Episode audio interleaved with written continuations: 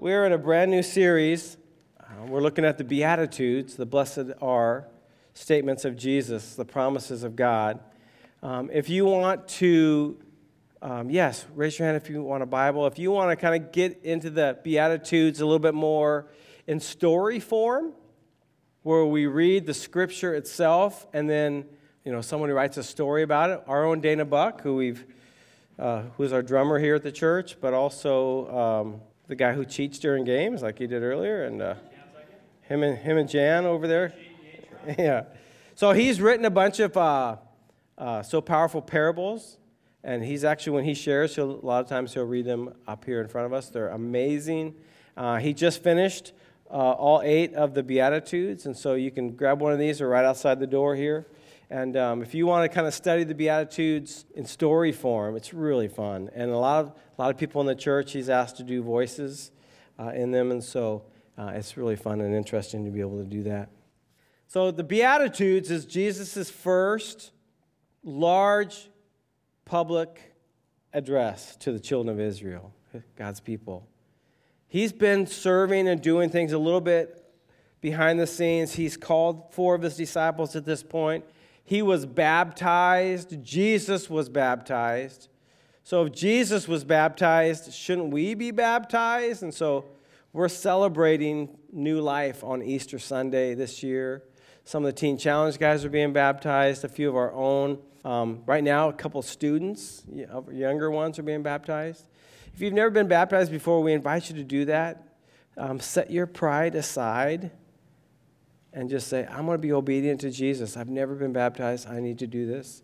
Um, there's just a powerful thing that happens when we, we say yes to, to Him. And there's a powerful thing that w- when we are obedient to Him. And so, invite you. So, Jesus is baptized by his own cousin John, and then immediately he goes to the desert for 40 days and he fasts and battles for us. I don't know if you've ever thought about when Jesus went to the desert and was, t- it's, you know, when he was tempted by Satan himself. I don't know if you've ever thought about it as he was battling for you. Because if he would have given in at that point, our hope was gone.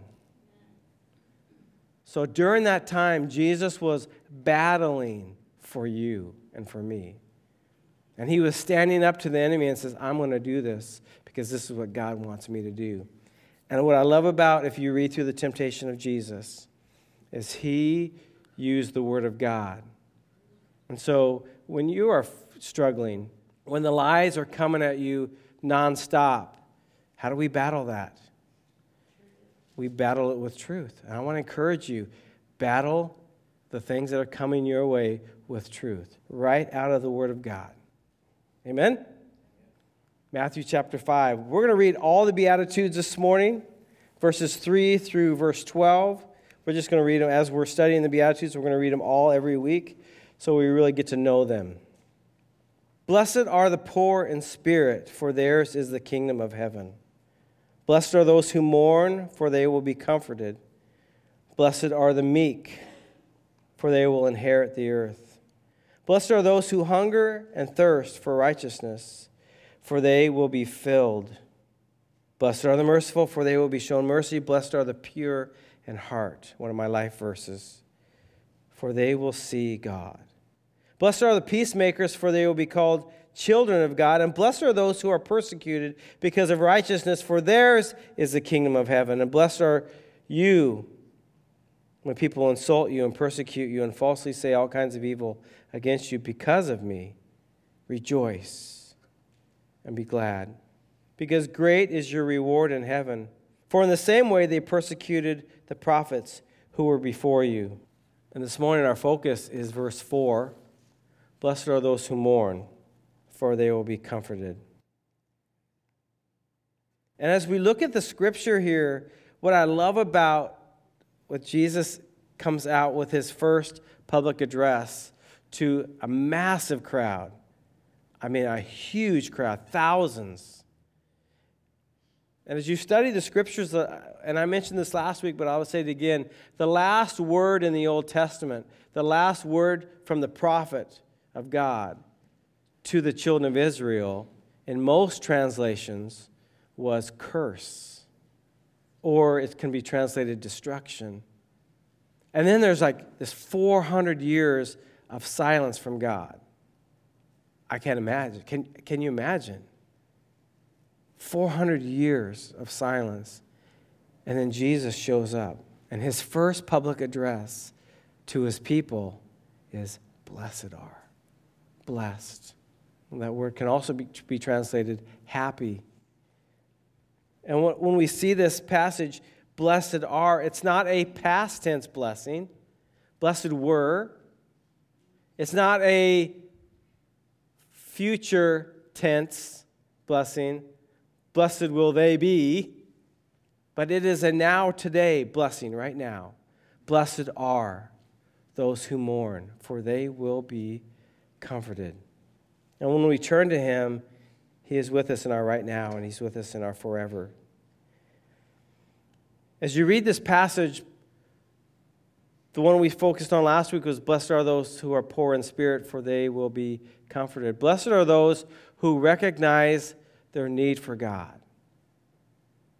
For theirs is the kingdom of heaven, is what I should have said. Blessed are those who are poor in spirit, for theirs is the kingdom of heaven. Eternity is theirs for those who those of us that have said, God, I recognize that I need you. I recognize that I can't live my life without you. And then Jesus goes on to, Blessed are those who mourn, for they will be comforted. And there's two big trains of thought here in this passage. And I, I'm just, I'll tell you where I'm going to land here in a moment. Here's the two different trains of thought. Blessed are those who mourn. That's pretty obvious to us. Our world is full of sadness and brokenness. Watched a really sad movie last night. We didn't know it was going to be sad, but it was sad. Um, our world is full of brokenness. And when we come to Him in our brokenness, and because we see and experience brokenness, He comforts us. Many scholars believe that Jesus is talking about when we come to God and we mourn for our, our own personal brokenness, and not just like my, my knee hurts but when we recognize the holiness and, and who God really is, and we experience the awe and wonder of who He is, there's this sense of feeling very small in His presence because of our sin. So there's scholars that are on both sides of that, and this is where I fall. And I fall this way a lot. I fall right in the middle. Because I don't believe that we can put God in a box.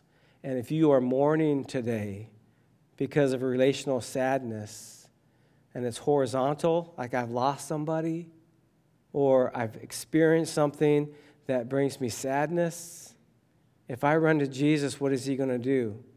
He's going to comfort me. But also, if I, I recognize that God, without you, when I try to stand before you in my own abilities, I can't. And so I recognize my need for Him poor in spirit. And I mourn the fact that there's nothing I can do. And God, I need you. God, I need you. Would you forgive me of my sin? Would you forgive me of the things that I think? Would you be, forgive me of my uh, disobedience, my rebellion towards you?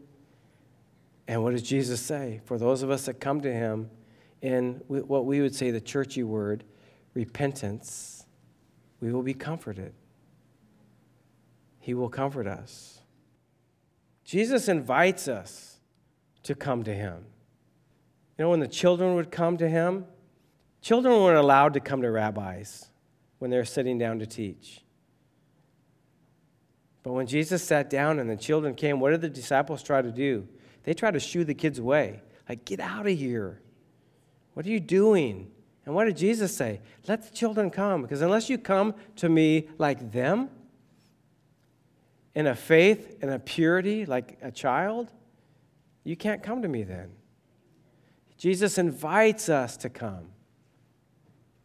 Hebrews, whoever wrote the book of Hebrews, we don't know, says, Therefore, since we have this great high priest who has ascended into heaven, Jesus, the Son of God, let us hold firmly to the faith we profess. For we do not have a high priest, Jesus, who is unable to empathize with our weaknesses. But we have one who has been tempted in every way, just as we are, yet he did not sin. I mean, just that alone is amazing to us. That Jesus was tempted and experienced everything that we experience, and even more times whatever you want to put number, a number on. And yet, he didn't fail. He didn't give up. He didn't give in. And because of what he's done for us, the writer says in verse 16, let us then approach God's throne of grace with confidence, that we may receive mercy and find grace to help us in our time of need. When we come to him in our brokenness, whatever relational sadness we're experiencing, horizontal or vertical, we experience His mercy and we experience His grace. When do we experience those?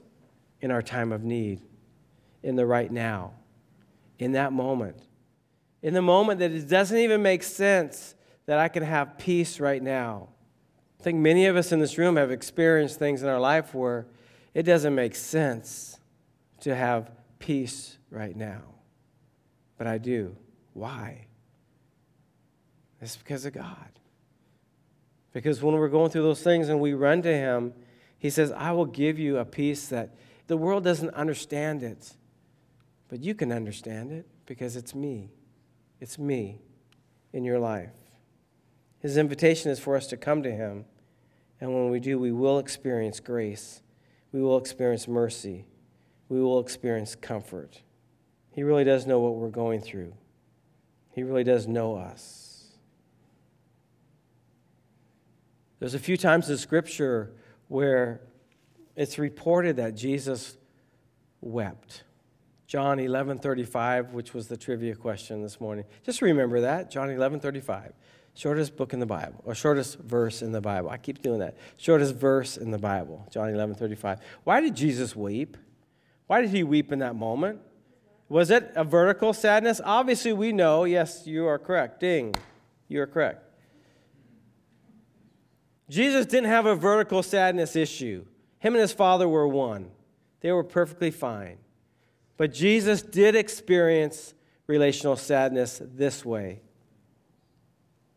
Some of his best friends, Jesus had best friends, which is kind of cool, was Mary and Martha and their brother Lazarus.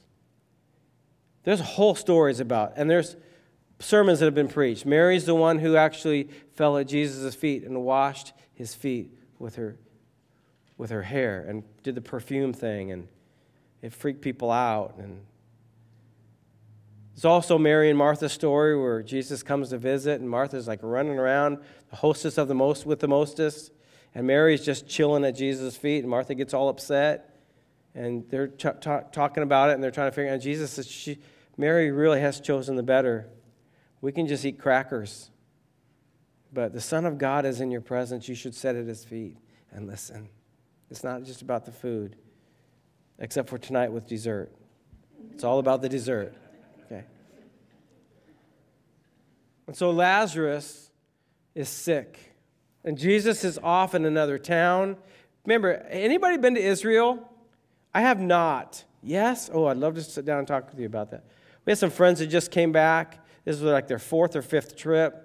And um, they say one of the things that you recognize when you're over there is it's way smaller than you, than you expect because everything's like close. Like when we say, hey, we're going to go to the next town, um, you know, we have to get in our car. It's five miles away, 10 miles away, whatever. Here, you're just like, I'm in Gilead right now. Oh, now I'm in Capernaum. And, you know, not quite like that, but it's, it's tight and close. So Jesus is in another town and he receives word that one of his really good friends, Lazarus, is sick. And Jesus' response was, Oh, he'll be okay. What's going to happen is for God's glory. And Jesus chooses to stick around for two more days. In the meantime, Lazarus dies. And at that point, Jesus gets up And he says, Okay, now I'm going to go. And he goes. And from a distance away, the sisters see him. That's a long story, but I'm just trying to make it quick. And this is in John chapter 11. You can read it. And the sisters come one at a time and they say, Jesus, if you would have been here. In fact, they say, Why weren't you here? We're like your friends. Why weren't you here? And what I get about that is when I, when I read that, I think it's okay for us to ask God hard questions. In the midst of the crazy stuff that we experience, for us to say, God, why weren't you here? And Jesus' response, you know, I've always been here.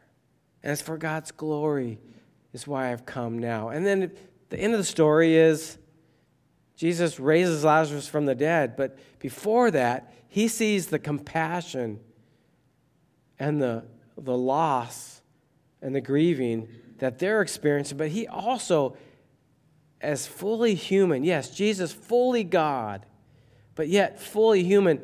And on the human side of life for Jesus, he experienced grief. And he experienced this loss. Now, I believe that Jesus weeps for a couple reasons. I think there's an empathy reason. But I also think there's a reason why, man, if I bring Lazarus back, he's in heaven right now. I'm going to bring him back, and then he's going to have to someday die again. And so, man, I think there's a little, honestly, I think there's a little, when Jesus wept for them, I think he wept with them, but I also think he wept over the situation. Like, yeah, I'm going to bring him back, but I'm bringing him back from glory. And he'll have to he'll have to die again someday. There's another time Jesus weeps, and it's right after one of the like mountaintop experiences for Jesus, is when he comes into Jerusalem. They, you know, he's on the he's on the on the donkey, and they they're laying out palm branches. That's coming up, by the way. And they're putting out, they're taking off their jackets and putting it down, and they are praising him and saying that he is the King of Kings and the Lord of Lords because they think he's coming into, like, hey, now it's, now it's time. Rome's going down. And he gets into Jerusalem and he looks over Jerusalem. And what does the Bible say? The Bible says he weeps for them. And why is Jesus weeping for a group of people that just praised him? He's weeping because they don't recognize who he really is and why he came. And again, I think when Jesus wept is multifaceted. I, I think there's a few things. He's weeping because they don't recognize who he is, they don't recognize why he came. But I also believe that Jesus knows our future.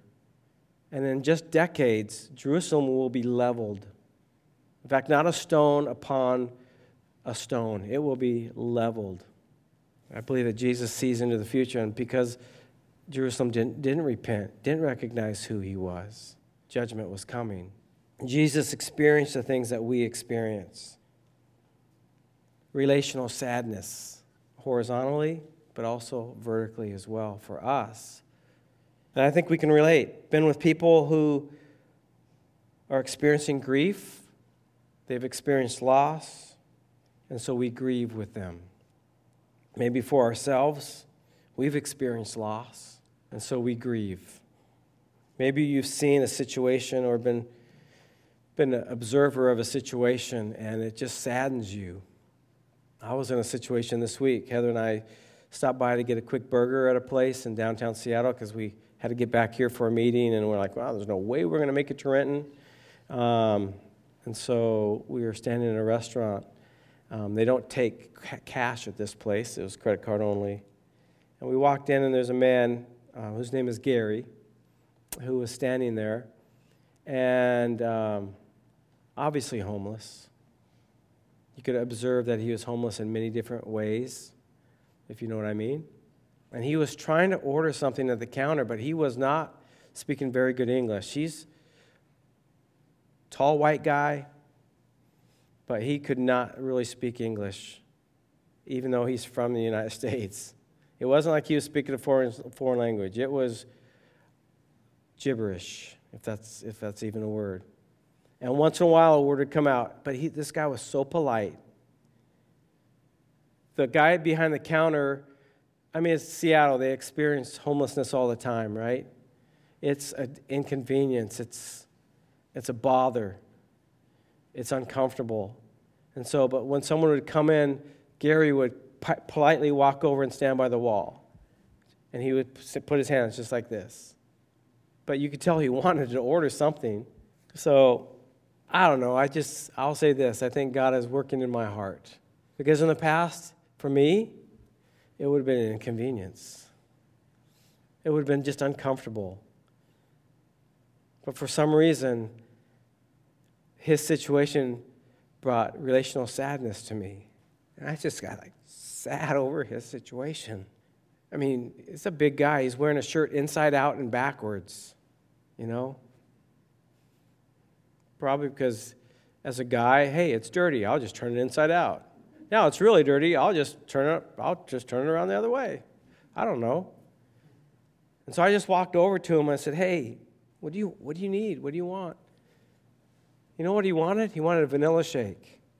And I said, Well, they don't take cash here. They only take cards. And he pulls out a Starbucks card. He's like digging through his jacket. Finds an old Starbucks card. I don't even know if it's any good. And he goes, Like this? I said, No, they, it's like a Visa card or MasterCard. And he just looked really confused. And so um, he, got a, he got a vanilla shake. And once he got it, he looked at us with the brightest eyes and said, Would you come and sit and talk? And I was like, I'm so sorry. We have a meeting at 5 o'clock in Renton in like 40 minutes. I'm not going to say who it is, it's not your fault. so we didn't sit there and talk with him, but we talked to him while we waited for our food. Um, and he's peeling the straw, taking, taking the paper off the straw, and he made this perfect little pile on the corner. And he was like, again, the way he speaks, it was tough to understand. But what he was saying is, I'm making it easy for the servers when they come, they can just sweep it off into the garbage can. You know, I was just like, man. So that's Gary. And I experienced some personal relational sadness because I looked at his situation like, God, is there any help for him? I mean, he's living on the streets, I'm sure. Um, is there any hope for him? Just this the sadness that kind of came over me. And Jesus said, Blessed are those who mourn, for they will be comforted. And so for me personally, like I was mourning for Gary, and I was asking God, would you comfort him? Gary wasn't mourning. He was, when we, he got that shake and wanted to sit down and talk, he was lit up. God, please do something. It's a state of mourning where we recognize that only God can do something. Only God can make that situation better. And as if we read through the Psalms, the Psalms are full of writers who are being really honest with God. In fact, there's a website, jesuswalk.com, and it says, Many of the Psalms are laments that come out of times of great distress and trouble. They are unashamed cries for help, unashamed cries for salvation. They are unashamed cries for rescue. And I was going to say, in fact, I wrote it down. I was going to say, now just, just read the Psalms this week and you'll figure it out. But I got to just read part of one of them to you. So turn to Psalm 51 this morning. The writer of Psalm 51 is King David who had just really messed up. Don't have time to really go into his story this morning, but he really messed up. Adultery, lying, murder, and then God sends him a gift of a prophet and says, tells him this incredible story, relational sadness story. And he gets all upset over it. And then that gift, the prophet says, You're the bad guy. And after hearing that, David, because he has a heart after God, he repents. And this is his this is how he communicates with God. Have mercy on me, O God, according to your unfailing love. According to your great compassion, blot out my transgressions. That's a nice way to say, blot out my sin. Wash away all my iniquity, another nice way to say sin, and cleanse me from my sin. For I know my transgressions and my sin is always before me. Against you and you only have I sinned. What is, what, what's our verse this morning? Blessed are those who mourn, for they will be comforted. David is mourning here. He's recognizing that he's really messed up. So you are right in your verdict and justified when you judge. Surely I have sinned from birth. And he goes into this whole, and he's David. He just, he goes into this whole thing. And then we pick it up in verse 7 Cleanse me with hyssop, and I will be clean. Wash me, and I will be whiter than snow. Let me hear joy and gladness. Let the bones that you have crushed rejoice. Hide your face from my sins and blot out my iniquity. Create in me a pure heart, O God, and renew a steadfast spirit within me. Remember, we're reading this because we're blessed are those who mourn, for they will be comforted. And he's mourning over his sin and his brokenness. And his heart cry is God, create in me a pure heart and renew a steadfast spirit within me. Do not cast me from your presence or take your Holy Spirit from me. Restore to me the joy of your salvation and grant me a willing spirit to sustain me. I encourage you to read the rest this week. so good. He goes on to say, God, you don't, you don't take pleasure in uh, me messing up and sinning, and then I just throw out a few offerings to appease you. That doesn't do it. My offering to you is a broken and a contrite heart. My offering to you, God, is coming before you and being honest and mourning the fact that I can't do this on my own. And what Jesus says in Matthew chapter 5 verse 4 is those of us that come to him with that heart, with that motive, we will be comforted in that time. It's his promise. And God's promises are eternal. This is a present tense promise. Now, it was true for those of us that lived yesterday, which is everybody in this room. It'll be true for those of us that will be here tomorrow which I hope that's everybody in this room. But it's really true for us right now. Blessed are. It's a right now promise. For those of us that mourn, we will be comforted. So, can you stand with me this morning? Maybe some of us have experienced relational sadness. Maybe it's horizontal. Maybe for some of us, our relationship with Jesus is a struggle right now. And I just want to pray that same prayer that David prayed God created me a clean heart, a pure heart. God, restore to me, to us, the joy of your salvation. Oh, that really is our prayer today. That there would be joy in the house. Because you comfort those who come to you in honesty and who are real with you and who mourn their brokenness and even the brokenness around them. And we come to you and say, God, would you please do something? Lord, I lift up Gary to you right now. I don't know what's going on in his life, I don't know where he's at.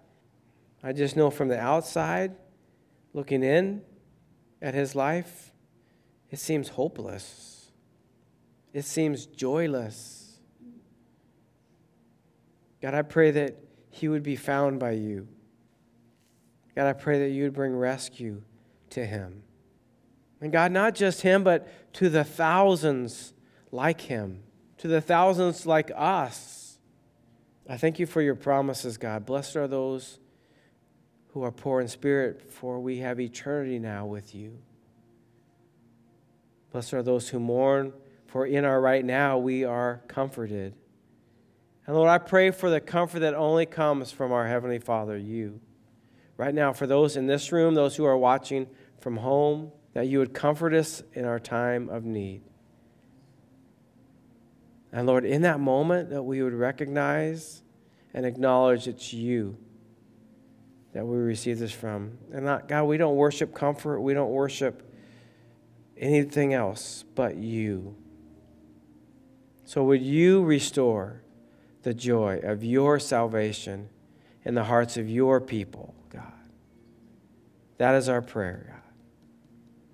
Restore the joy of your salvation. Create in us a clean heart. In Jesus' name, amen. Just want you to know that the altar is always open for you. Um, before, after service, we have people that would love to pray. And so um, please come, be even before you run home today, um, to get dessert ready for, to come back tonight. Um, but please come, and so we can pray for you.